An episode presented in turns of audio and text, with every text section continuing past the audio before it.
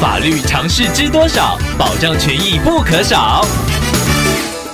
欢迎收听《法律知多少》时间，我们请到台湾瑞银法律事务所律师郑瑞伦来为您解答法律上的疑惑。各位听众朋友，大家好，我是郑瑞伦律师。郑律师您好，听众朋友 Vivi 透过官网留言板想要请问您，他之前参加了网友自主的旅行团，后来因为天气因素取消了行程，主邀人说可以退款，听众等了一周后还是没有收到，而他再次致电询问，主办人却把责任推给业者，说他们拖很久还没退款，想要请问郑律师，这该采取什么行动保护自身权益呢？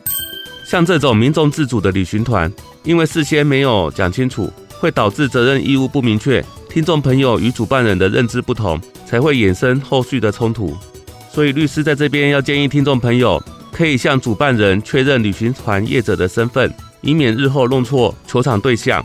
如果听众朋友仍然无法取回团费，则可以先向地方政府调解委员会申请调解，而且建议把旅行团业者以及主办人都列为相对人。如果双方调解不成，仍然无法取回退款，那就可以考虑起诉。起诉的时候，也建议把旅行团业者以及主办人都列为被告，来请求连带返还团费。以上希望律师的回答可以帮助到听众朋友，谢谢。法律知多少？小小常识不可少，让您生活没烦恼。